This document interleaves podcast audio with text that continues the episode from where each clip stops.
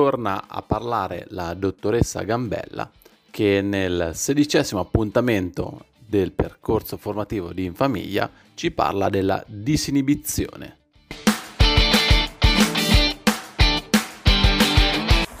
La disinibizione è un disturbo comportamentale che può presentarsi in ogni tipologia di demenza, ma caratterizza precocemente la demenza frontotemporale. In questo caso, infatti, il danno a livello frontale porta ad un cambiamento significativo nel comportamento delle persone al punto tale da renderle non più riconoscibili ai propri cari. E si parla di disinibizione quando la persona ha un comportamento inappropriato e impulsivo. E può essere sia verbale verbale che comportamentale, quindi può dire cose inadeguate, oscene, parolacce, eh, bestemmie, fare commenti inappropriati, anche per esempio in chiesa o nei luoghi pubblici, oppure può comportarsi in modo non adeguato, ad esempio eh, rubare nei negozi, spogliarsi in pubblico, oppure avere comportamenti sessuali nei confronti di persone non appropriate. Ehm, si tratta sicuramente di comportamenti molto difficili da gestire per il caregiver in quanto mettono in imbarazzo. E il caregiver può essere tentato di eh, non accompagnare più la persona, per esempio in chiesa o nel bar che prima frequentava, per evitare di metterla in imbarazzo, di creare situazioni difficili da gestire. Il rischio però è quello di ehm, limitare la socialità e quindi isolare la persona, cosa che eh, è bene evitare perché poi questo va ad aggravare ulteriormente la condizione psicologica eh, già eh, difficile per la demenza. E, ehm, facciamo un esempio di disinibizione. Prendiamo una persona con demenza che si trova in un luogo pubblico e all'improvviso comincia a spogliarsi il familiare la guarda, eh, non capisce, si trova in imbarazzo, interviene, colpevolizza la persona, la sgrida e cerca di bloccarla per impedire che continui a spogliarsi. La persona però si agita e comincia a eh, allontanare il proprio familiare, spintonarlo e poi alla fine si mette a piangere. Cerchiamo di capire cosa è successo. Se proviamo ad andare al di là di quello che appare, potremmo supporre che la persona abbia iniziato a spogliarsi alzarsi perché aveva caldo e quindi si è tolta il maglione, si è tolta la camicia e poi è rimasta bloccata nella perseverazione, cioè nella tendenza a ripetere eh, sempre uguale quell'azione o quella parola senza che ci sia più lo stimolo che l'aveva scatenata e che ne aveva dato ragione.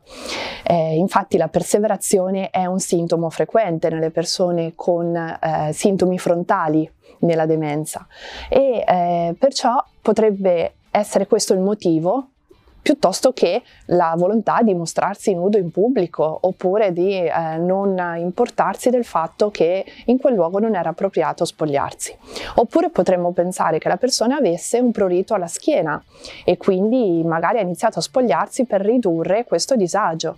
Oppure se si è eh, calati i pantaloni potrebbe essere che avesse bisogno di andare al bagno era disorientato, non capiva dove si trovava il bagno, non capiva se avrebbe fatto in tempo e quindi per evitare di sporcarsi si è cominciato a spogliare. Quindi vediamo come effettivamente la, rispo- la risposta sia sana nei confronti di un bisogno, di una necessità. Il problema è che la demenza lascia alla persona poche possibilità di risposta. La persona non può scegliere come rispondere ai propri eh, bisogni, disagi, e siamo noi che ce ne prendiamo cura, che dobbiamo cercare di capire qual è il problema che sta alla base e eh, trovare una soluzione più adeguata. Quindi eh, nel momento in cui il familiare è intervenuto, eh, nell'esempio che ho fatto, sicuramente indipendentemente da qual era il motivo, l'intervento è apparso aggressivo, invadente, eh, non ha posto una soluzione al disagio che vi stava alla base e ha portato la persona a vergognarsi, quindi l'ha umiliata e eh, questo ha fatto sì che la persona arrivasse a piangere. Quindi come si può fare? Innanzitutto bisogna domandarsi qual è il motivo che sta alla base di quel comportamento, come accade per tutti i disturbi comportamentali. C'è un disagio, c'è un problema che sta alla base, un dolore, una necessità che la persona non riesce a comunicarci verbalmente. Poi cercare di approcciare la persona in modo delicato, con voce calma, rassicurante condurla in un luogo più appartato in cui sia eh, più semplice poi gestire questa situazione e cercare quindi di porre rimedio alla difficoltà eh, che si è presentata. Sicuramente evitare di rimproverare perché la persona vive costantemente in una condizione di minaccia e di paura di essere umiliata, quindi noi dobbiamo cercare più che altro di rassicurarla piuttosto che rimproverarla. E allo stesso modo, eh, quando per esempio la persona mette in atto un comportamento sessuale nei confronti di una persona non appropriata, per esempio un signore con demenza può tentare un approccio sessuale nei confronti della figlia perché eh, la confusione e il disorientamento lo portano a credere che quella sia sua moglie.